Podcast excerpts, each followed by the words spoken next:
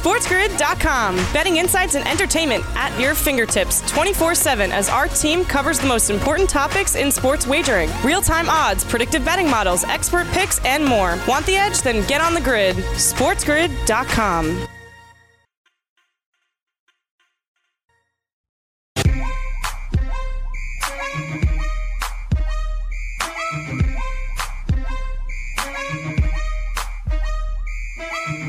and shine, sports investors. It is another beautiful day in the neighborhood. It is Tuesday, September 15th. Let's cock a doodle do it. This is the early line right here on Sports Grid, giving you the edge. I'm Dane Martinez. Some people call me the spitting statistician, stable genius, and vocal minority. And as always, I got my main man, Kevin the Candle Burner Walsh, as we give out all the information you need to hopefully make it a profitable day for you. And we'll try and put the fun and functional sports content at the same time, Kev for week one, remember when I was like, I think we might see some sloppy games? We might see some unders. We might see some teams that are still working out the kinks. And it didn't completely come true in most of Sunday's action. I think the overs outdid the unders by a bit, but the unders were making a push back on Monday Night Football, Kev, starting with the Giants and the Pittsburgh Steelers. And I thought, listen, I don't know, Kev. When we talk about teams like the Baltimore Ravens and the Kansas City Chiefs, right? They didn't miss a beat. You know what I mean? Like they had what they needed. They had tons of talent. Meanwhile, we mm-hmm. saw other teams that did kind of struggle.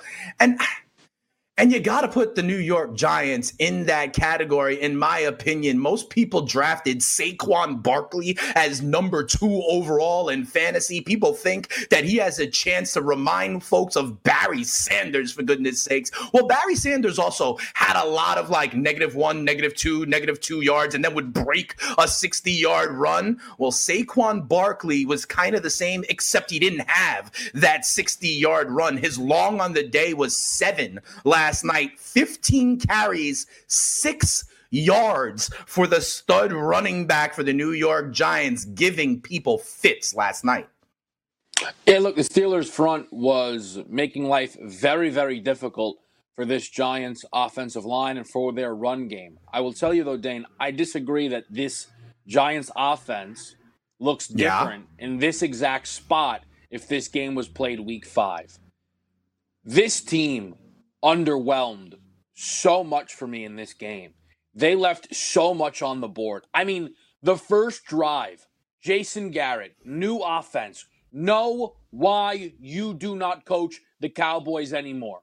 Fourth and one on the Steelers' 40 yard line. Delay of game because you're trying yeah. to draw them off sides and you don't have what it takes to punt the ball away. Disgraceful. And then they give you a gift, fumble the football, right. ball on the two yard line, uninspiring play calling on downs one, two, and three, and you concede and kick three instead of going for seven against a defense that it is going to be hard to score against. I came away very annoyed by Jason Garrett's debut as the offensive coordinator for the New York Giants. When this team went with passes on early downs, it looked good. They should have abandoned mm. the run a long time right. ago in that game. Daniel Jones moved the ball. Now, he had some moments, and boy, did he cost them major with that inside the five interception. And that's yeah, chucking on it up. him. I can't put that on Jason Garrett, but from the first three minutes of this game, every reason why Garrett should have been out in Dallas, he left right on film to start his tenure in New York. Yeah, you know, that's interesting, Kev. And I agree with most of what you're saying, right? Whether this game was played week one or whether this game was played week five, maybe it was not necessarily that they had to iron out the kinks as we welcome our radio audience from around the country, including the mightier 1090 out west. Thanks for waking up early with us. I, I sort of feel, though, Kev, you're right. Whether this game was week one, whether this game was week five, whether this game was played on the damn moon Okay. I kind of attribute what I saw with the Giants less to Jason Garrett per se and more to the Pittsburgh defense. That Pittsburgh defense was flying, Kevin, all over the place. Bud Dupree looked like he was trying to take Danny Dimes' soul. Looks like he was in the backfield with Saquon Barkley half the time. So the question is, right? Like, it could be a combination of both. Was it that the Giants offense made Pittsburgh look good? Or did the Pittsburgh defense make the Giants look bad? And maybe they're going to make a lot of offenses look bad in 2020, Kev. Yeah, but those defenses don't make the decision of whether on fourth and one you opt for a punt inside the opponent's 50. They don't on the two yard line for three straight plays have you come up shy and say, you know what, tap out and kick three. They don't make that decision. I'm not taking away from this Steelers defense. This is a great unit that picked up from where they did last year. But a better offense wins that game. Like, I don't come away looking at the Steelers and saying, ooh, that team's about to push the Ravens. One week, a lot of time for that. But if you had to power rate this, these teams in the AFC North, nothing has changed with the Ravens at the top spot and the Steelers below them. I feel like the Giants still left a lot on the table. And you can't do that. Home games are invaluable in this league. And you can't say, ah, early, because that's what I heard. Ah, it's the first drive. And is how is that less important week two and week three? You need to capitalize. And these are the things and this is why I don't think it's an overreaction because Jason Garrett lost his job in Dallas over this and then showed up here in New York and corrected none of the mistakes. Yeah, no, I hear you. And the Giants were moving the ball when they were like targeting Sterling Shepard on first downs, right? Getting five, six yards a chunk. I'll just say when they're can't run the football, it does limit what you're able to do as a play caller when they experience zero success on the ground. I will say this it's not all rainbows and roses for the Pittsburgh offense either. We talk about that side of the ball when we come back. We're off and running right here on the early line. SportsGrid.com. Betting insights and entertainment at your fingertips 24 7 as our team covers the most important topics in sports wagering real time odds, predictive betting models, expert picks, and more. Want the edge? Then get on the grid. SportsGrid.com.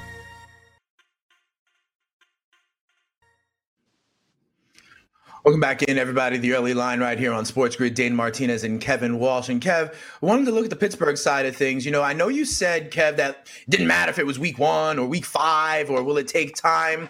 Do you change your opinion when it comes to Pittsburgh, given that their Hall of Fame quarterback does need to potentially shake off rust because he hasn't played a game in a year? How do you think the Steelers' offense looked? And do you buy the concept of, you know, getting better, working out the kinks. A lot of these players never really played with Ben. Think about it. Diontae Johnson, who looks like he may be one of the most, you know, one of the top receivers for this team, was a rookie last year. Didn't really have time with Ben. So do you believe the work out the kinks concept on the Pittsburgh side? Now, the Steelers did upset me because they should have kicked that field goal, Chris Boswell, to give us a chance to get hmm. the over to end that game hmm. instead of the end around of Chase Claypool. With that being said, they are a team, Dane, that would fit the description because this was something that you and I just kind of had a fundamental disagreement on coming into the this week one. That a lot of teams are going to need to get their legs under them and figure right, it right, out right. and work at the kinks. But the Steelers, from everything that we saw, it feels like they did fit that description. The start of it all was a little bit shaky.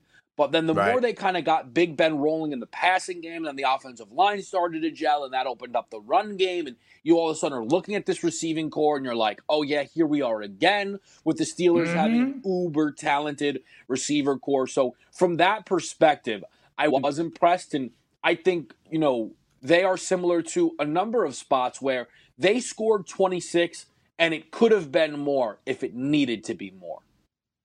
Yeah, I hear you. And for me, at least, I did think there was a little bit of that shaking off the rust for Big Ben specifically, right? He missed he missed throws to the backs in the first quarter. Yeah. He threw behind Diontae Johnson early. But here's the thing for me as soon as they turned it over to Ben and said, Go ahead, man, run the two minute offense, call your plays, let's just get into that rhythm. Then, with like crossing patterns underneath a lot, he started. I think that is what started to get him involved. But we have to talk about the run game as well. uh, Kev, because James Conner leaves the game early due to an ankle injury. Remember, I hate to use this term, but dude is injury prone. Kev, he's been banged up a lot, has missed a lot of time. And then Benny Snell came in, right, as the backup. Snell, yeah, I say that because he has it tattooed on his chest, and he ran 19 times for 113 yards. And I got to tell you, even before Conner was injured, he looked mm. like the more dynamic back. He looked like the harder runner. It looked like Conner was a little patient or timid. Six carries for nine yards for Conner before the injury. Talk to me about, you know, we were talking off air. We know the Pittsburgh Steelers prefer to have a lead kind of guy.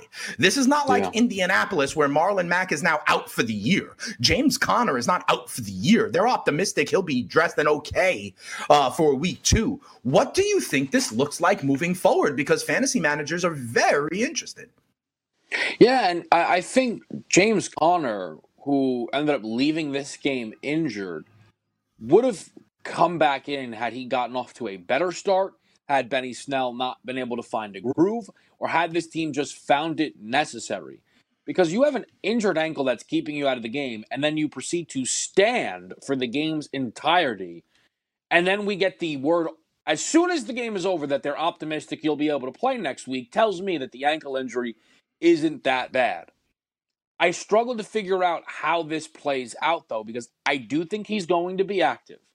I look at someone, uh, I look at this situation as somebody who looked to back a big game from James Conner. Anytime touchdown scorer, played right. also in a couple of DFS lineups. I thought he'd have a big game. And I don't feel like I was wrong when I look at how much work he was getting and the overall finishing numbers for Benny Snell. I think right. he would have had right. that game had health. The run game would have been successful last night, right? Yeah. Correct. But now it is tough to say because might Mike Tomlin kind of get forced off his end goal of only one back? Because it, look, it's great, but can we identify that there is some legitimate benefit to forcing the team to only have one back? If I've got Christian McCaffrey, if I've got Dalvin Cook, if I've got Ezekiel Elliott, that's different. James Conner is not as talented as those guys, so it's not necessary to have him with 85% of the work. We know Tomlin seemingly wants that, but after week one, I struggle to figure out what this group looks like. I do think Conner plays week two, though. Yeah, I agree with all of that, Kev. And think about it. Let's just fit the exact you know, wondering that you're doing right now that I'm on board with, right? Let's fit that into what has been my working thesis about running backs and the evolution of how teams play this moving forward, right? We've talked about the timeshares, the committees, and how the bell cows are few and far between. Tomlin has this as his approach. But this is where the entire league is going. And you mentioned, like, yeah, it's okay if you have Zeke. Yeah, it's okay if you have Dalvin Cook, right? And Conner may be below that tier. Maybe it just makes complete sense for a number of reasons, Kev, for the Pittsburgh Steelers to kind of get with the gravy train on what, you know, 25 other teams in the NFL are doing. Yeah, I, I, mean, and again, like I think James Conner, from what we've seen from him, when he's healthy, he usually is able to produce at that level.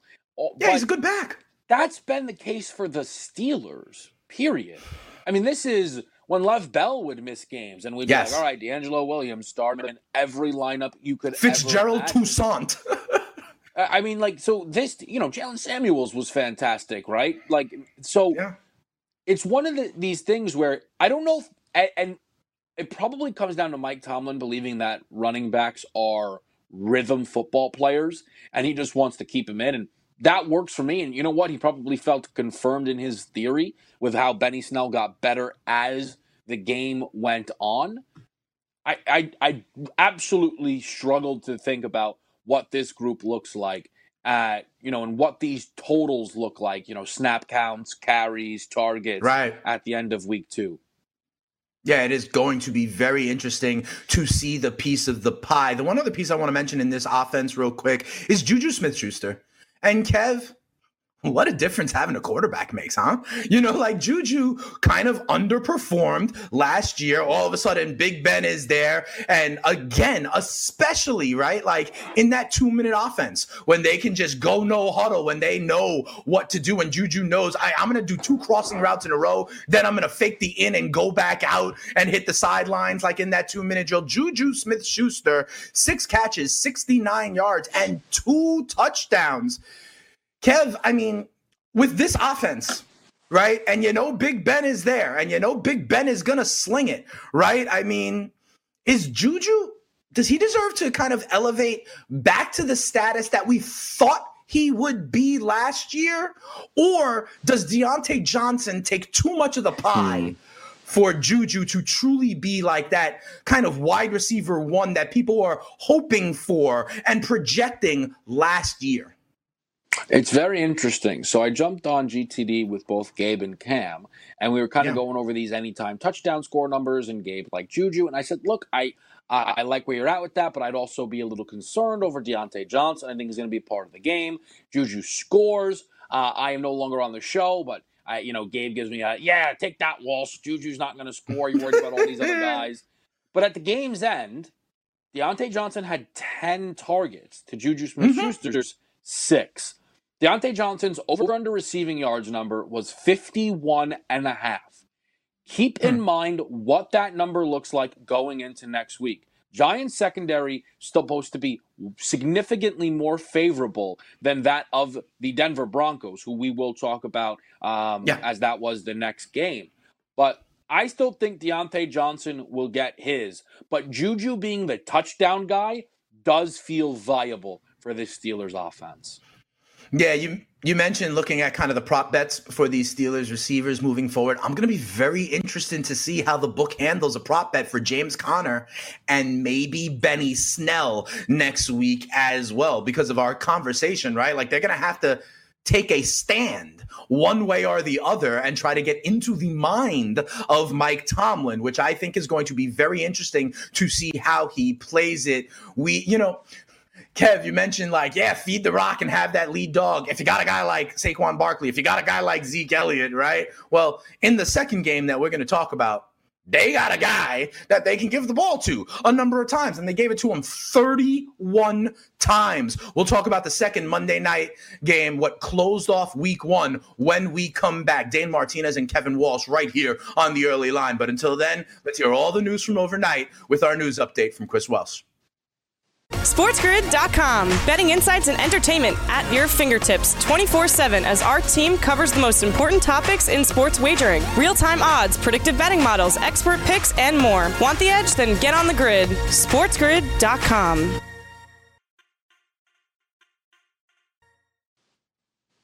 Welcome back in, everybody, right here onto the early line. We also welcome back our radio audience from around the country out west there with the mightier 1090 Kev. When we go out to that side of the country as well, we see the second Monday night football game that took place to kind of wrap up week one. And boy, what a week it was.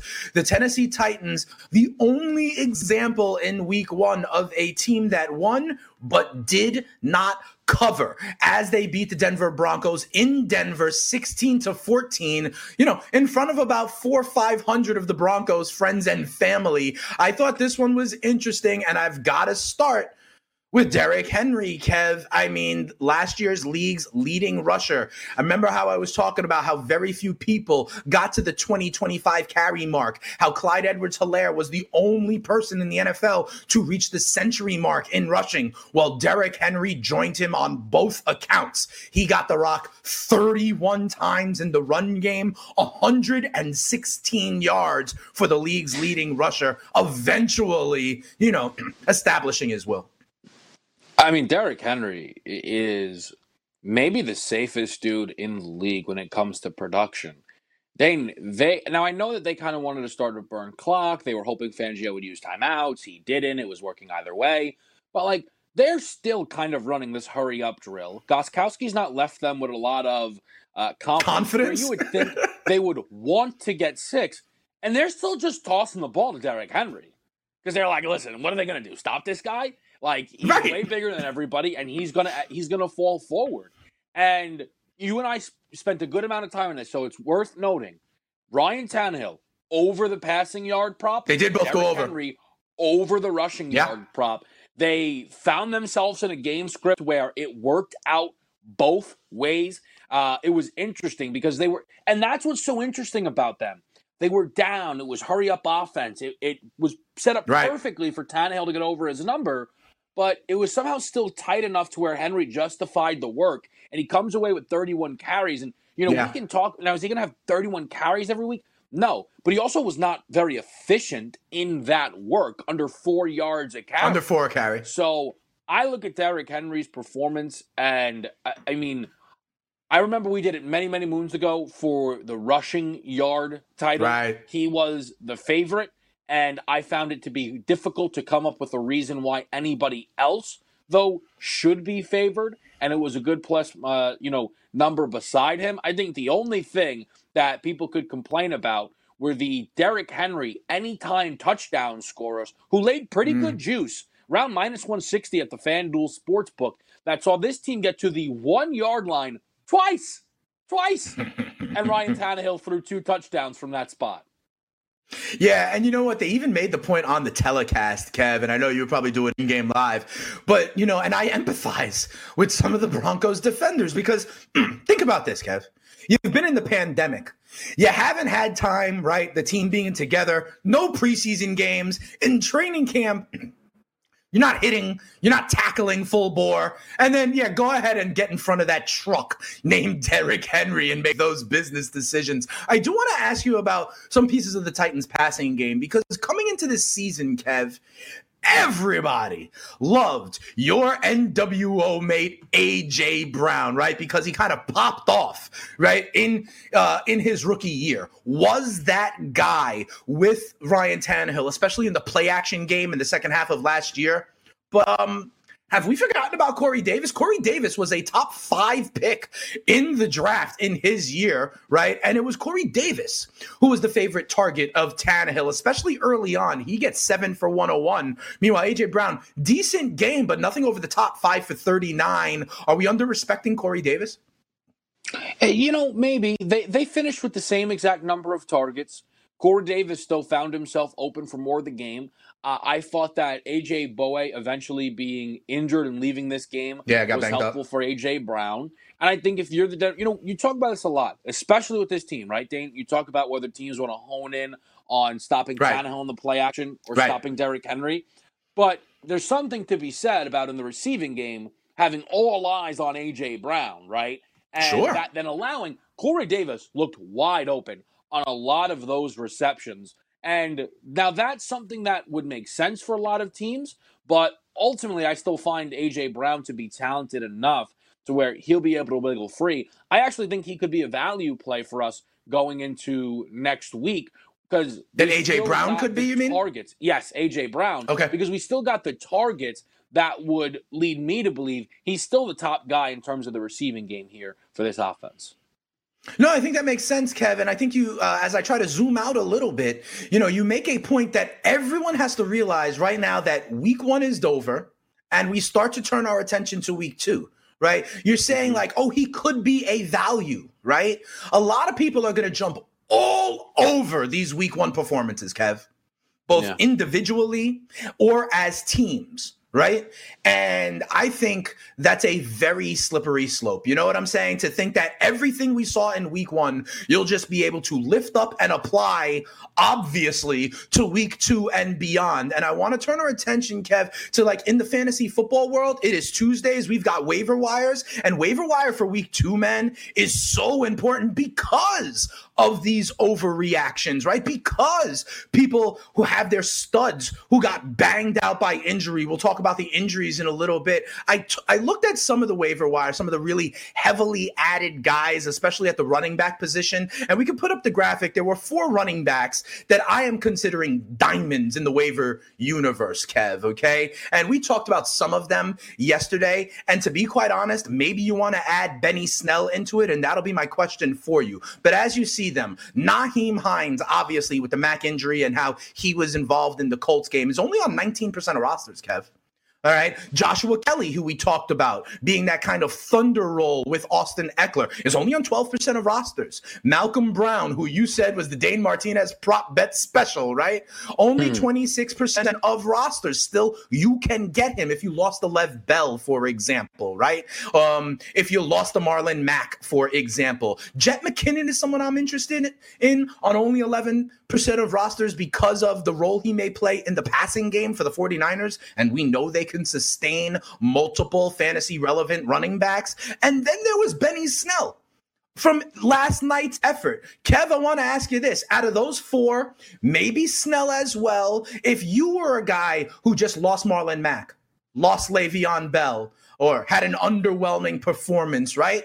Who would you prioritize on that list? Or would you go elsewhere?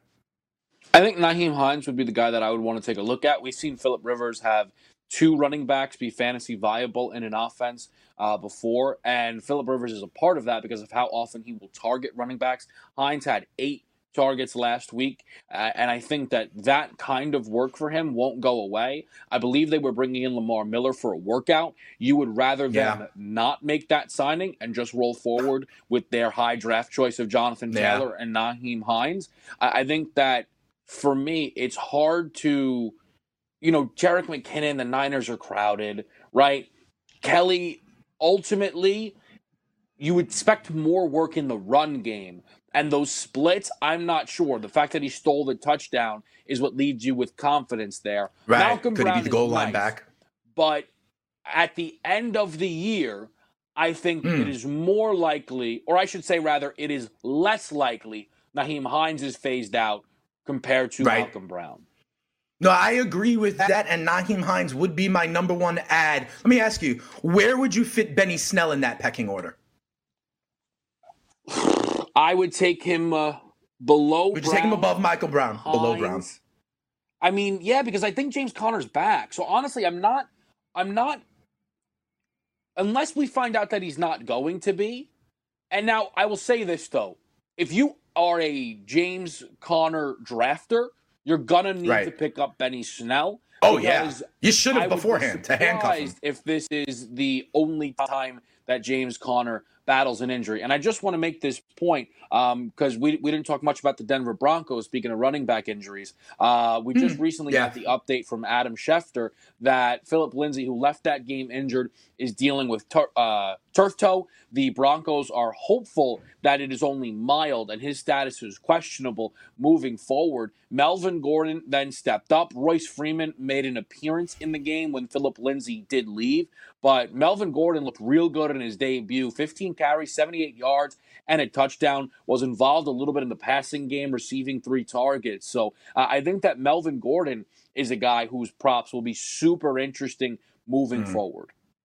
Yeah, absolutely. As we look back at the waiver wire, those are some guys I do like. But as you know, Kevin, we got diamonds in the rough. We got to have fugazis as well. There's a couple of uh, guys that are being heavily added right now. Kev, but I'm not so sure if um, they're going to be worth it or sustainable. You know what I mean? For example, Peyton Barber on the running back side. The man had two touchdowns, but he averaged less than two yards uh, per carry. And don't forget about guys like Gibson or Love. Russell Gage for Atlanta, uh, Kevin. I mean, he had an incredible game but he's still the third wide receiver, right? You know, do you expect Matt Ryan to have 450 yards passing every single time? And a lot of people are adding Scotty Miller as well as you start to see these names. These are guys that are um, on less than 10% of rosters. I like what Scotty Miller does, but remember, Mike Evans was out there mostly as a decoy right? I don't know if that's mm-hmm. going to happen. And Tampa may be in a different kind of game script in a lot of games as well. Am I crazy? Do you actually like any of these three guys to kind of sustain their breakouts from week one? I think if I had to say one, Peyton Barber, because there's value in being a goal line back, and the Eagles' front is still one that's tough to generate a ton of yards from. We know this that when it comes to, again, whether it be fantasy or the props market, what you really would love is a baseline value of attempts. And if Peyton right. Barber is going to be able to give you that, then he's going to be someone I wouldn't want to forget about. Yeah, that is true. Remember, there's volume and there's efficiency, right? So if the volume is there, eh, okay, maybe he's worth a roster spot. When we come back, though, Kev, we'll get final thoughts and close up week one. And then we got to turn our attention to the association. There's a game one and a game seven to discuss as the NBA playoffs march on. Come on back after this. SportsGrid.com. Betting insights and entertainment at your fingertips 24 7 as our team covers the most important topics in sports wagering real time odds, predictive betting models, expert picks, and more. Want the edge? Then get on the grid. SportsGrid.com. Welcome back in, everybody. Right here onto the early line, giving you the edge. Dane and Kevin trying to put the fun and functional sports content. Kev, now that we stand here with week one in the books, right? And it's so crazy. We've been waiting for this for so long. And now I turn and it's like, oh my goodness, there's only 48 hours until week two, right? You know, so um, we're starting to get into that rhythm and I'm excited to do so. Now that we finish week one, you know, what do you think are some of the biggest takeaways? What are some of the things you want to adjust? I know there's some injuries I'd like to, you know, remind people of, but what are some of your what are some of your yeah. takeaways, whether it be from specific players, even from Monday night? I know you like Evan Engram. I know you were impressed by some people on Denver. What are some of your, mm. uh, you know, let's take a step back here now that week one is in the books.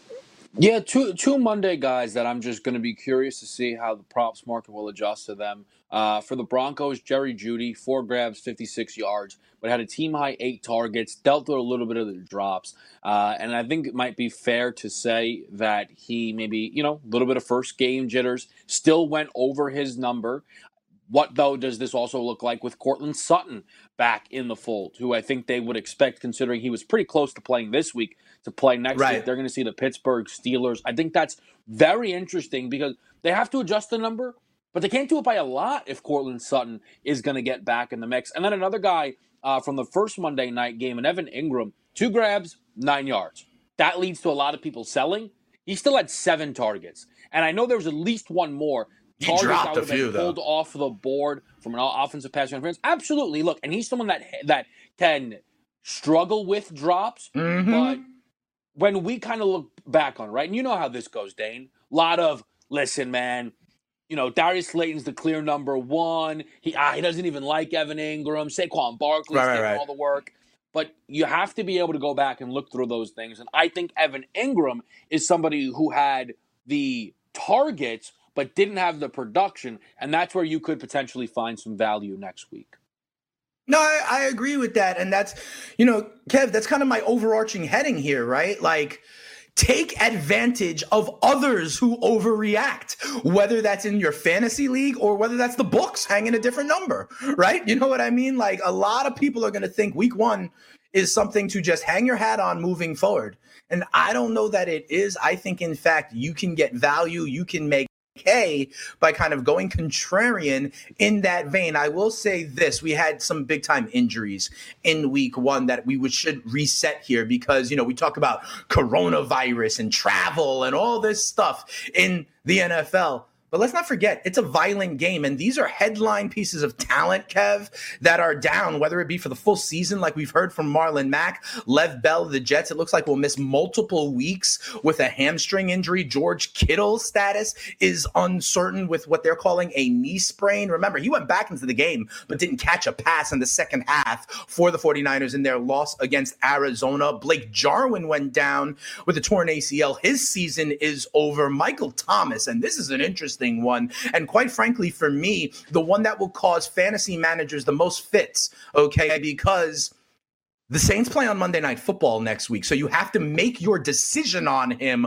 likely with yeah. limited information. Pretty much what managers had to deal with with Courtland Sutton this week, right? And then, of course, we saw what happened with James Conner. Although Pittsburgh has already come out and said that they think he'll be okay and he will likely be able to play next week. I think you are correct that that had something of the hot hand to do with it. When you look at these injuries, what do you think is the biggest one, or what do you think provides the biggest opportunity? Opportunity for next man up to be relevant in the fantasy universe? Man, that's a great question. And thank you. I think what you bring up with Michael Thomas, though, is the most important point of the struggle that that will be for people who look to build out fantasy lineups, yeah. whether it be season long or DFS. I'm not sure if there's a saint you can turn to. Jared Cook, obviously Kamara, but all you know, Emmanuel Sanders should be rostered in on rosters. Uh, now the answer is Tre'Quan Smith, played. Kev. The answer is Tre'Quan Smith. That's who you need on your roster if you're a Michael Thomas owner. In the same way you said the Benny Snell thing for James Conner, right?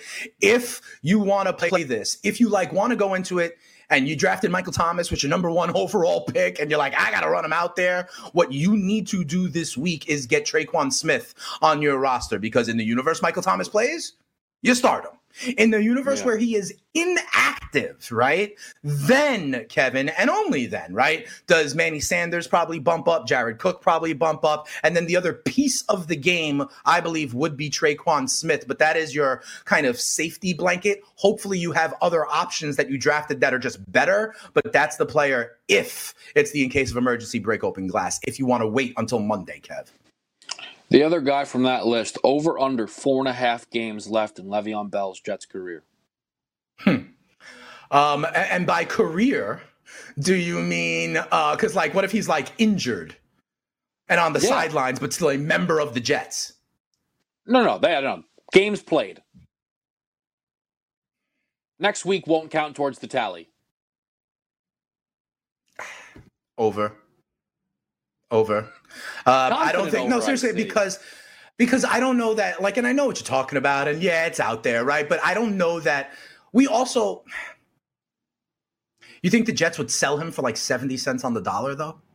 I think they'd be counting their lucky stars. And do you think seventy cents? And do you think another team is going to want to take on the contract? Like salary caps are already baked in, right? So I like, will they maybe want to move him? That's like, that's not the reason why it may not happen, right? It's still not easy to have everything line up to actually uh, uh, complete a trade in the NFL. That's all I will say. There oh, are a number of teams, though. Only trade, right? Like, there's also a world where you think he gets released? Isn't healthy enough? No, no, no, no, no, no, no. I'm concerned also about the health. Here's another issue as well. Oh, that's why I asked. You mean like active or dressed yeah, or whatever? No, okay. No. And that's why I. And that's why it's just a. It's a blanket four and a half games in his in his games played in his Jets tenure. Because I don't think anybody expects him to be on the roster next year. But and, and you know this, right? They came out that he was banged up during training camp. Adam Gase said he dealt with a hamstring injury. He thinks it's yeah. important to go. And by the way, I defended a Le'Veon Bell a number of times, and I never back Adam Gase. But Lev Bell then has to hit Twitter and say, nothing wrong with my hamstrings, pulls a hammy week one. So it's a coincidence? I doubt it. I doubt it. So he probably was dealing with those injuries. It's flared up again. Adam Gase has already said now, yeah, it's going to be a, probably a little bit before we see him back. They will not rush him back. There's no way no. that happens. So we probably don't see him for at least a month. It would not surprise me if he starts banging on the table saying, I'm healthy, and Gase says, No, you're not, and then he requests a trade. I, I'm not trying to overblow this, but this is a situation that has been explosive from the start. Yeah, I, I, I agree with you.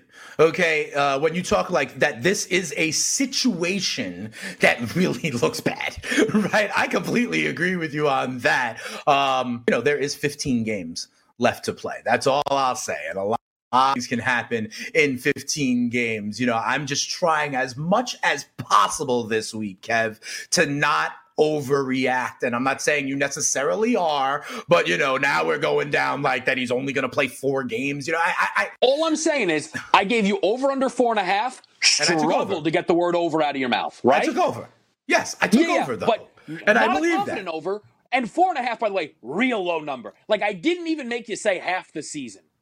No, it's fine, but I, yes, and I say over. I do, and let's let's see what the injury is like. Let's see what the hate from Gase and Douglas is like. Let's see if Lev Bell, with this hamstring injury, still decides it's cool to go bowling with some friends. All of these things we don't know, right? But it is interesting that these guys are banged up, and football continues to be, unfortunately, a violent game, Kev. You know, regardless of how we play it. You know what, Kev? We we got NBA to talk about. We got uh, Major League Baseball to talk about. But, you know, I'd be remiss real quick, Kev. Mm. The college football season. Yeah. Also, really got going uh, last weekend. And as we know, three of the Power Five conferences are playing. We know the Pac 12 is not. We know the Big 12, uh, the Big 10 is uh, revisiting the issue, shall we say, I want to ask you about the Big 12, Kev, because I cannot imagine a more horrible start for a conference, okay? First of all, three of the teams had their games postponed because of COVID related things, right? Baylor, Kansas State, I believe, or Kansas. Um, Kansas State and Kansas then go out and lose to Sunbelt teams, Kev. And, and, like the Sun Belt went 3 and 0 against the Big 12, right? And I know Kansas State, Kansas, okay. Number 23 ranked Iowa State also went down. And here's what I want to ask you, right? Because we're not supposed to worry about the coronavirus. We're going to push on through. Okay, fine. The idea that three Big 12 teams lose to Sun Belt teams. My mm. question for you is this, Kev. What does this mean for Oklahoma and Texas the two teams who in that conference are supposed to stack their resumes up against the the high performing teams and the teams at the top of the ACC, the teams at the top of the SEC. What does it mean for Oklahoma's case? right? Against, you know, I don't know, Notre Dame in the ACC, right? Or the second and third teams in the SEC when their conference is losing to the Sun Belt regularly. Yeah, it's not good. Uh, there's no doubt about that. The interesting thing, though, for look, Oklahoma's just going to have to run the table. They will be massively favored to do so. The fact that there is, for those final four spots, not meant to be, though, a Big Ten champion or a Pac 12 champion. Right. As long as whichever one of Oklahoma or Texas win the Big 12, as long as they do so with only one loss next to their name, I would be floored to not see them make the college football playoff. Although I might argue to you, also, you know, somewhat underwhelming games for them to start the year. First of all, Oklahoma's playing Missouri State. I have no idea how, if co- the state of college football is kind of like, oh, we're not going to play meaningless games, and Oklahoma's playing Missouri State. But they also didn't cover a preposterous spread because they only scored seven points in the second half after scoring 31 mm-hmm in the first quarter. And then Texas at one point, because I was doing the in-game live, were laying alive 60 and a half to UTEP and embarrassingly didn't cover by only winning by 56 points. But but here's what I'm saying, right? Because we have to, you have to at some point in the college football season, right? We always talk about this, like which conference is more like. Could there be a universe, Kev, yeah. where Clemson runs out undefeated, Notre yeah, Dame, Clemson only plays one good team too. Right, right, right. They're no, I hear you. But part of this, Kevin, you know this, is the entire conference and how they stack up. Could there be a yeah. universe where Clemson goes undefeated, Notre Dame has one loss, Alabama goes undefeated, right? Call it what you want Georgia, LSU, Florida, whatever, has one loss. Oklahoma or Texas have one loss, two losses, and people think that these teams, the second teams in the ACC and the SEC, are better than the Big 12 champion. And the BCS or whatever it's called, the college football playoff, looks like a coaches versus cancer, like ACC versus SEC challenge. I, I, again, I get what you're saying, but Clemson right now has to play number seven Notre Dame and number twenty yeah. Tech. Oklahoma has to play right now number nine Texas and number eleven Oklahoma State. So as lo- like a team like Oklahoma, a team like Texas, they just have to take care of business. The SEC is not going to send three of the four representatives to the college football playoff if Oklahoma or Texas, or let's call Oklahoma State, if they take care of business. They're not going to be because they all beat up on each other, right? We know that mm-hmm. when it comes to the SEC. They're going to still end up beating up on one another. So, again, I totally get what you're saying, but look, this isn't the first time where we've had uh, conferences get real top heavy. Yeah, no, I hear you. We'll see. I guess the only last thing for me is this is what befall the bottom feeders of the Big 12. I, I we'll see if it impacts the the class of the Big 12 as well, and then we'll have a different conversation if OK State also starts defecating the mattress. We turn our attention to the NBA as we finish up this hour and get into hour two of the early line.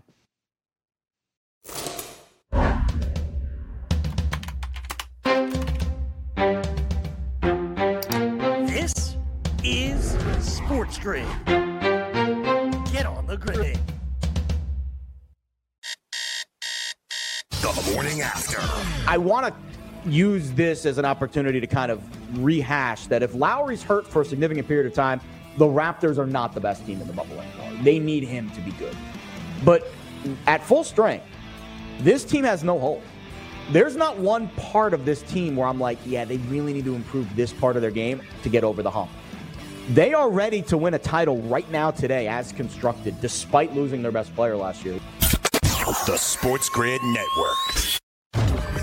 Fantasy Sports Today. This is about as good as it gets. And if you take a look, Joe, Dwyane Wade, uh, Steph Curry, and all kinds of NBA players weighing in on this. Manu Ginobili also uh, having things to say. There's Dwyane Wade's tweet yesterday, just basically going off and saying great things about him. There's no doubt that the NBA has taken notice. This is the next great player in the league.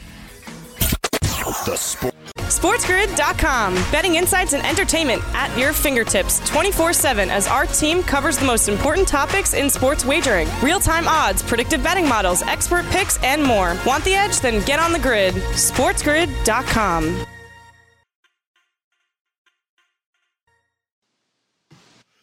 Welcome back in, everybody, right here onto the early line. Dane and Kevin taking you around the world of sports, trying to give you the edge. That's what we do here on Sports Grid. And Kev, you know, um, there are a couple of teams that finished the playoff series over the weekend, so we didn't talk about it much. The Lakers will be there waiting for whoever wins game seven that we will talk about in hour number two. But the Rockets are now done. And Mike D'Antoni has decided that they're they're going to move on. He will not be returning to the Houston Rockets. And I know MDA will be a prize like coaching free agent. So I want to ask you, where might D'Antoni land? But I also want to ask you, like, the Rockets are in a bit of a pickle because they've shoved all in personnel wise on a yeah. style of play, Kev. And so that sort of kind of I don't want to say limits, but it kind of points a direction specifically at a kind of coach they need to get, right? So let's start right there with the Rockets. I mean, it came out before MDA officially said, I'm gone, that the Rockets are like, yeah, MDA might be gone, but small ball isn't. So right, and you look at the roster, and it's like, yeah, small ball isn't going anywhere. They're, it's a, yeah, they're now, all in. They shoved on this. Whoever they bring in is going to have to adjust to this style. And there's been countless reports that they want it to be Jeff Van Gundy. So you want me to believe that a guy from the 90s is going to come in and just understand that PJ Tucker's his center? I don't right. know. Like we'll see what, you know, crazy trade Daryl Morey can come up with going into next season. Get Clint Capela back. right. I mean, yeah, like I just I don't know what that looks like, but yes, they're gonna go all in. Jeff Van Gundy looks to be the clubhouse leader. But Mike D'Antoni, listen, he's probably the best coach to never have gone to an NBA Finals. That is not a moniker that you want, but that dude's a legitimately wonderful coach for the most part. And we know the Pacers want him badly. There's reportedly mutual interest there. And we also know that the Sixers are incredibly interested. I think that he could do wonders for Ben really? Simmons. I That's what I was going to ask. The issue, though, is what does that look for Joel Embiid? Well, yeah, Joel Embiid is not a just, seven seconds or less kind of guy. Well, maybe we just fire up the trade machine. Mm-hmm. okay, we shall see. But remember, coaching style and personnel and roster have to match. So we will watch that. There are some teams still playing, and we turn our attention to games tonight in the association a game one and a game seven. We'll talk about it when we come back. Hour number two of the early line up next. SportsGrid.com. Betting insights and entertainment at your fingertips 24 7 as our team covers the most important topics in sports wagering real time odds, predictive betting models, expert picks, and more. Want the edge? Then get on the grid. SportsGrid.com.